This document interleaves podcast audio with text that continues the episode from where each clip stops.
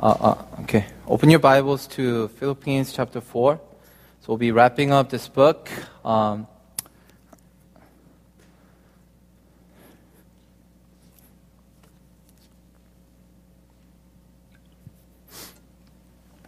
so we're going to be covering from verses 10 through uh, to the end of the chapter. But uh, I won't read everything, but let me just read a couple verses uh, to start us off. How I, uh, I actually have a different version, so if you can just follow along with your version or um, the Bible on the screen.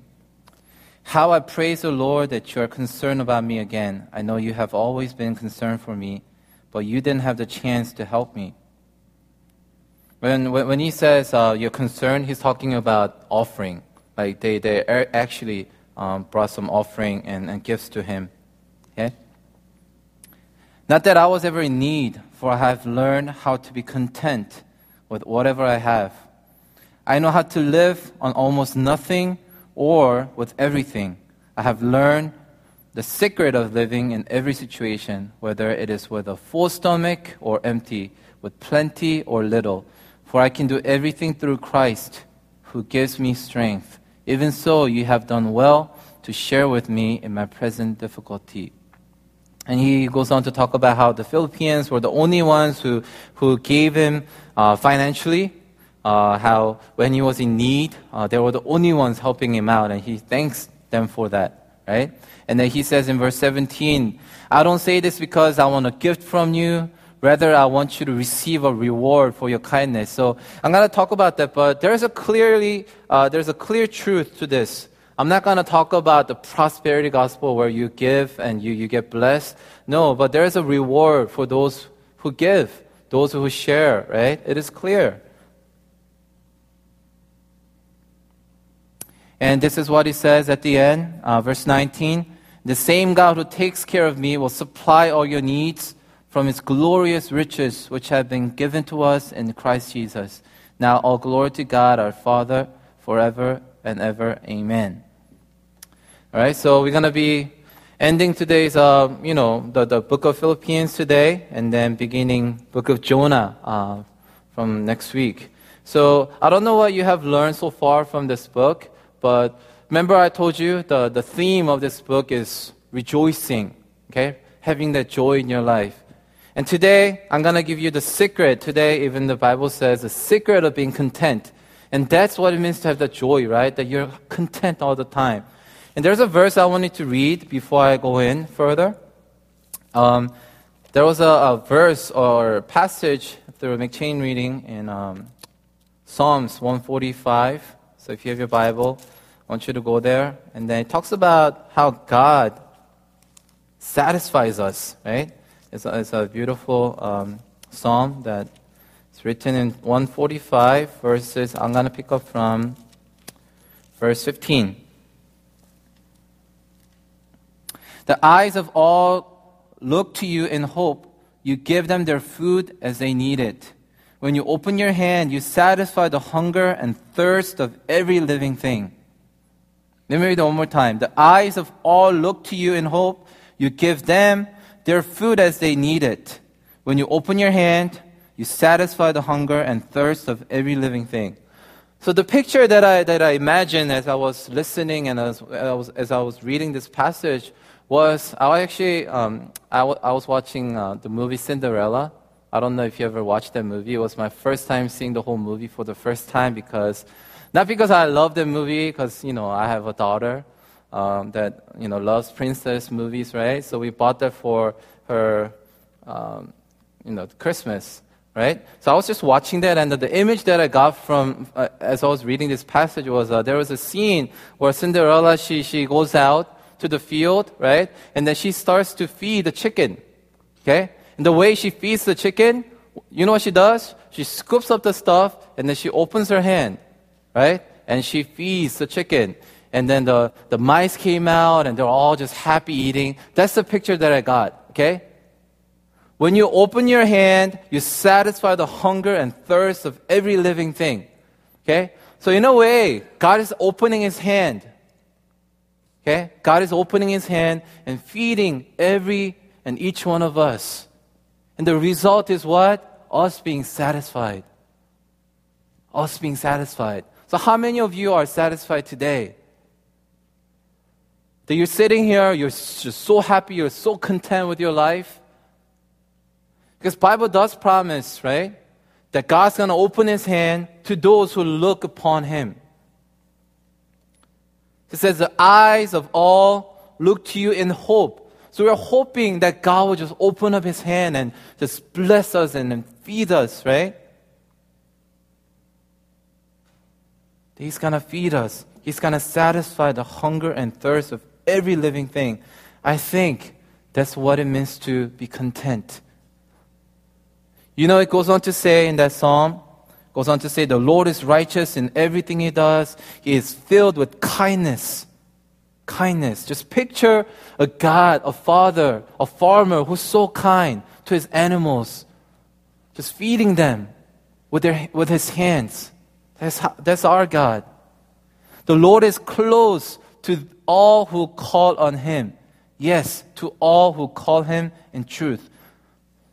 So, what I want to tell you is this our satisfaction comes when we are drawn to Him. Yes, He can open His hand. Yes, He can feed everybody. But unless we're closer to Him, unless we are right there to feed and eat off of His hand, we're not going to be satisfied. So we go back to the basic, the core message of the gospel is what? God wants relationship. That's all He wants. In order for us to be satisfied, in order for us to be content with our lives, guess what? One thing, we have to be close to God. Unless you're close to God, your life will be miserable. I guarantee. Doesn't matter what kind of success you have, doesn't matter what kind of job you get, doesn't matter how much respect people give you, unless the Lord is close to you and me, we're not going to be able to feed off of His hand. And only the things that He feeds us satisfies us. It satisfies our soul. Isn't that what we want? Don't we want to be happy? Don't we want to be content every day? Who wants to be what people complain all the time? No, right? So, what is the secret of being content? Relationship with Jesus Christ. The closer you are with Jesus Christ, more satisfied you are. Your heart will be filled with joy. That is the secret. Is that a secret that's hidden? No. No. We all know it. We all know it, right? Just have to live by it. Let me go through the outline real quick. Going back to chapter 4 of Philippians. So Paul says, the secret of being content, how do you learn? You learn these things. You learn to be content through life experiences. He goes on to say what? I know what it means to have nothing. He says, I know what it means to have plenty. I know what it means to be hungry. I know what it means to be full. Do you know? Are you learning to be content through your life experiences? We go through life experience every day, every moment of our lives. What are you learning? Question yourselves. What are we learning even right now? Because Bible says even Paul had to learn to be content. It's not something that automatically comes. Yes, when we accept Christ, we are closer to him, we become his child. But guess what? It's something you have to learn. You have to learn to be in his presence. You have to learn to train yourself to be in His presence of where He is. You have to be sensitive to His leading and guiding. You have to position yourself right there. And that's how we learn to be content. Because he learned that, he can confidently say, I know, I know. And this knowing is not a head knowledge. Okay? It doesn't come from us memorizing the Bible. It doesn't come from Sunday school class where we, I teach you these things. It comes from knowing through experiences. So how many of you know the love of your mom and dad through experience? We all know that, right? We don't know the mother's love or father's love because people tell you, people teach you. It's in a, it's in a textbook. No. We know that God loves us. We know that people love us through what? relationship, as we relate to one another, as we go through our lives, we feel the love. So that knowledge becomes actual experience. That's why retreats are so important. You know why? Because at the retreat, you get to experience a deep and deep, deeper love of God. Maybe at church, you don't expect to experience it, but at the retreat, everyone's open to experience God in that way. Did you know, even this morning, I asked people, young people, what helps you to go closer to God? 90% of the answer retreats. Retreats. So I'm kind of saddened in a way. Why? Because we only have 20 people going to the retreat, and some people I know, you can go, you just choose not to go. And that saddens me. You know what makes me more upset? Are the parents who don't push their kids. But I can't do anything about that. But that's something that they have to pay in front of God. God gave them responsibility. God's keeping them accountable. And you are accountable for your faith.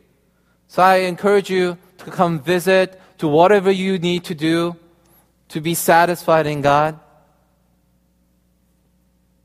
Number two, we learn how to be content by adapting to every situation in life. How many of you can just adjust to any kind of situation in life? Okay? This is not that easy, right? How many of you moved around a lot? I know some of you move a lot. I have moved around quite a bit. Being a PK, pastor's kid, my dad moved on from this church to that church to this church to that church. Every year in my elementary school, I moved church, moved school. We're always in that mode, moving, moving, moving. And I came to America. Was it easy to adapt? No.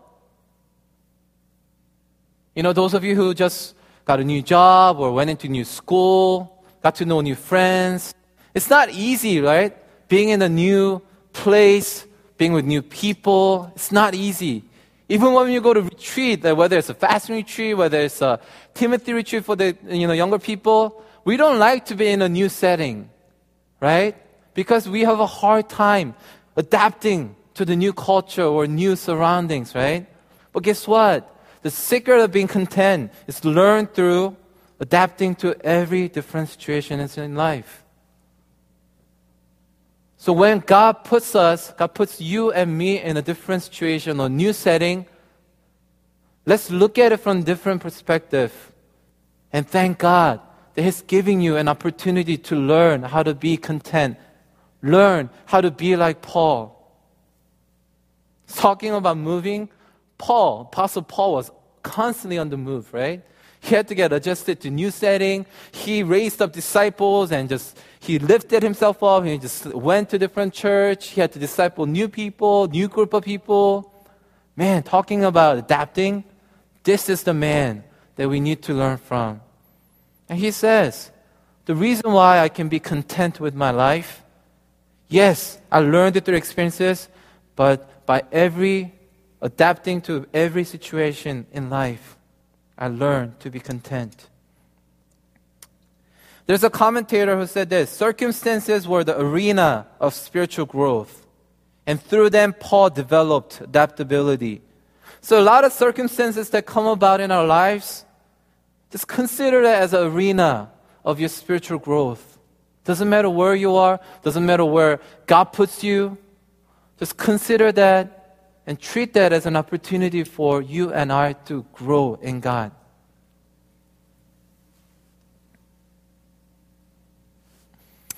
You know, the funny thing is, a lot of times we may look at a passage like this and say, you know what? Yes, I can be content. I think I can be happy by having a lot. Because he says what? He compares being poor and having a lot, being full and hungry. So he does mention both extremes, right?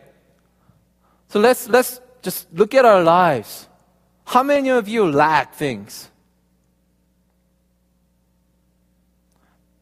How many of you consider yourselves hungry, having nothing? Not that many people in this room will be in that category. But have you ever been there?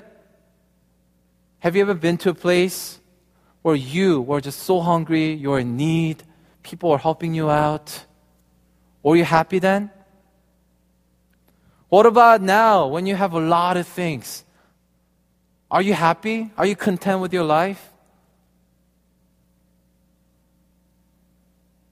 I remember growing up as, as a kid, as a PK, uh, you know, I think I told you, my dad got $100, $150 a month.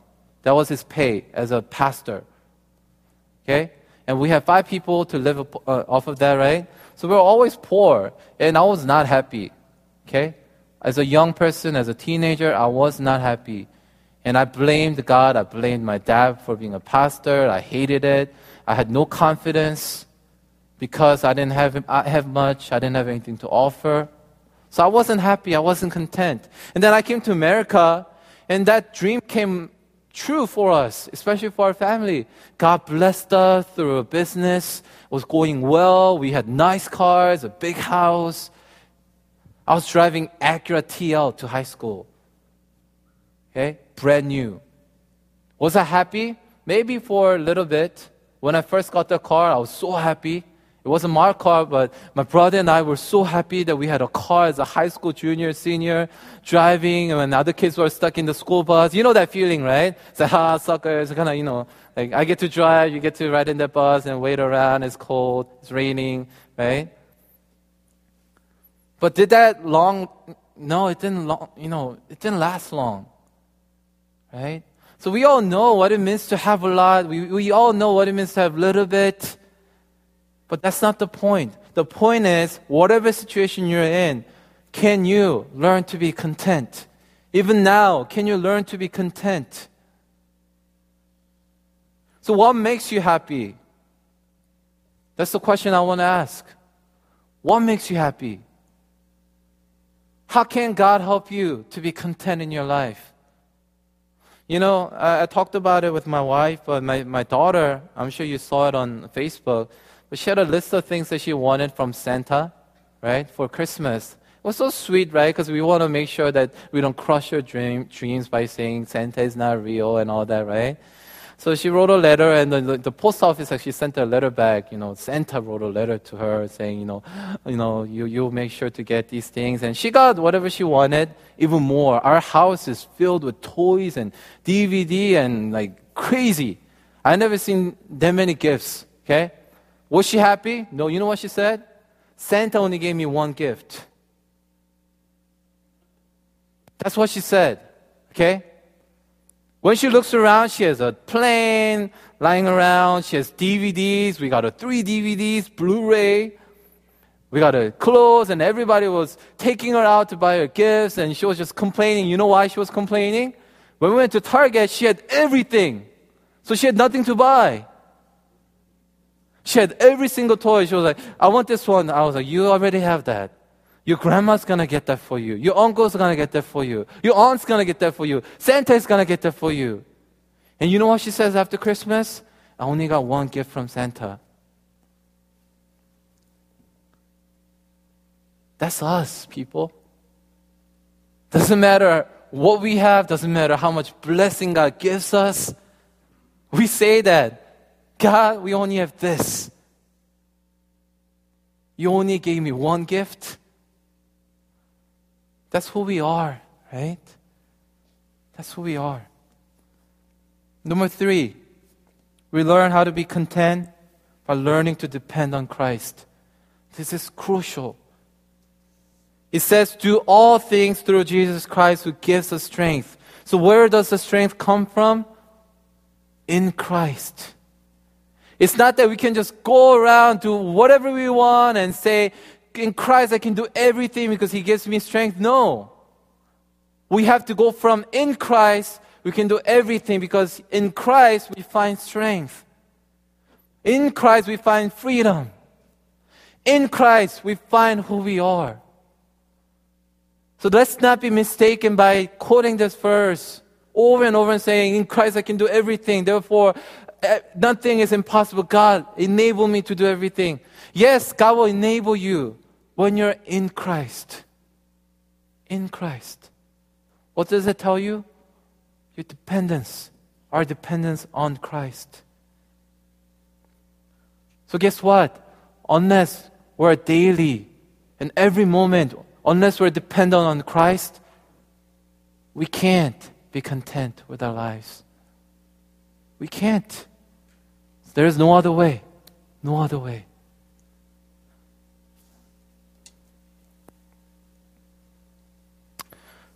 Going to the second point, he goes on to th- thank them, right, for the gifts that, that they have blessed him with sharing the blessing of gifts. And we don't like to talk about giving a lot, right? Because, you know, that's a sensitive subject. We like to receive, right? We like to receive. I do too. But we don't like to give. But he does encourage us to give.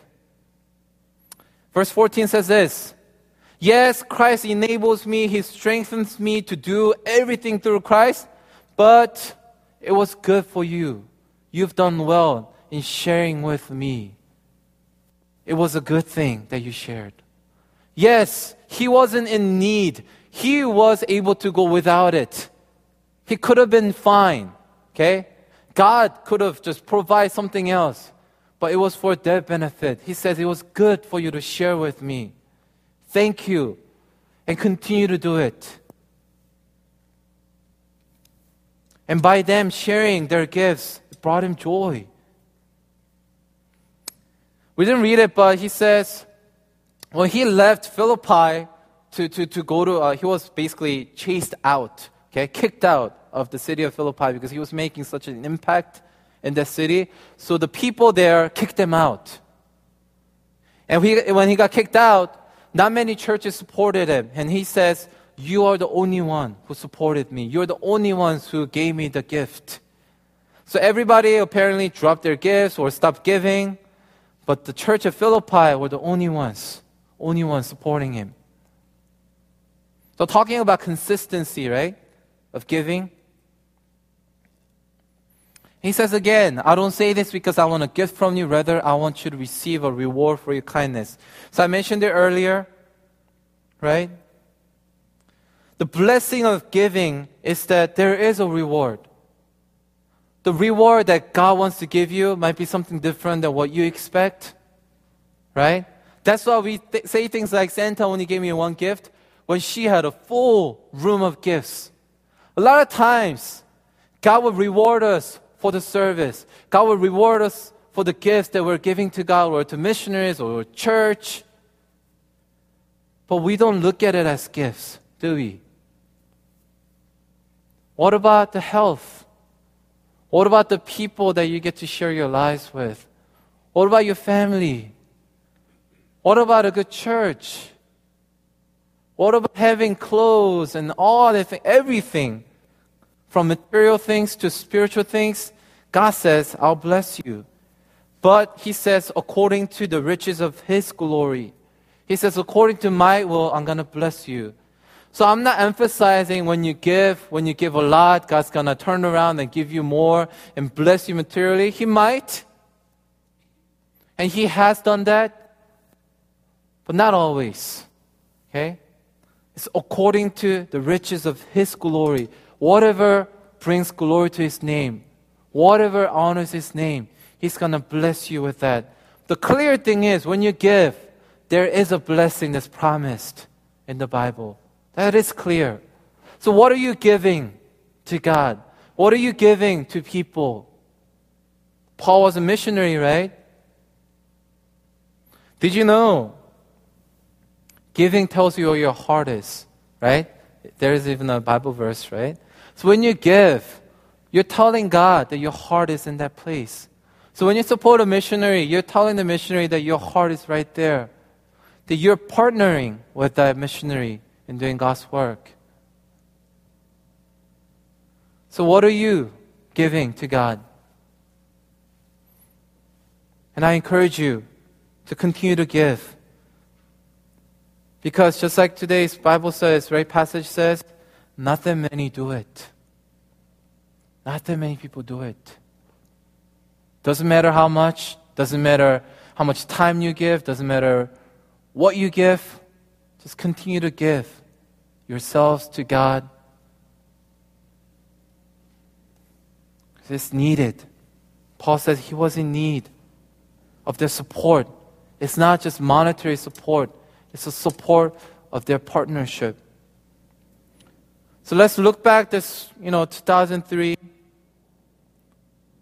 Right? This is last Sunday of the year 2000, not 2003, 2013. Oh my gosh. I'm like 10 years behind. I'm just checking to see if you're awake. Okay? Right? So, what have you given to God? And can you count the blessings that God has given you in your life? You know, our church went through a lot this past year, but even through that, God has blessed us, blessed us with so many things. So many people came out refined. We grew together. Unity is stronger than ever. Yes, the enemy is still out to get us. But you know what? We will go on. We will go on. But as we close out the year, let's count those blessings. Right? I think I mentioned a couple years ago there's a hymnal that, that, that you know people sing. And there's a verse that goes, Count your blessings. Count your blessings. So I want us today, as we close out the year, for the next couple of days, think about all the blessings that God has given you. And be content with it. Because this is not the time to regret, time to think about all the failures. But maybe we need to focus on the successes in life. Okay? All the blessings that the God has given us. And thank Him for it. Right? Let's pray. So, God, our eyes are looking up to you our provider, our, our Father, and you will give us food at the right time, proper time, it says. And you'll open your hand to satisfy the desires of every living thing. So, God, I pray that you'll satisfy our hearts today. That we'll learn what it means to be content, what it means to rejoice in you. And Lord, as we talked about, Lord God, being content can't be found elsewhere. But in you, we find true joy. So, God, I pray that we'll desire more of you, that we'll be satisfied in you alone, and that your presence will go before us with us. And we'll seek your glory above anything else. So, more of you, God. We want more of you. We want more of you, God. Just pray. Let's all stand. Well, we're going to sing one song.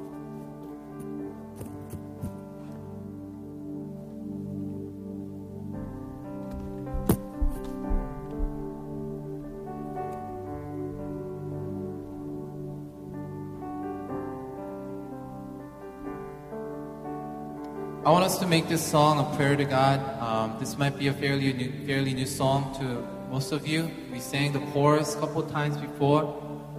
But I just love the lyric, um, lyrics of this song. Let me just read that to you before we uh, sing. It says, There's nothing like your presence here in this place. There's nothing like your passion that steals my heart away. There's nothing like your glory falling on me. It says, More of you, less of me more of you, me. It says, I'm satisfied by you alone. It's one touch from you, O Lord. Reach within my heart and making new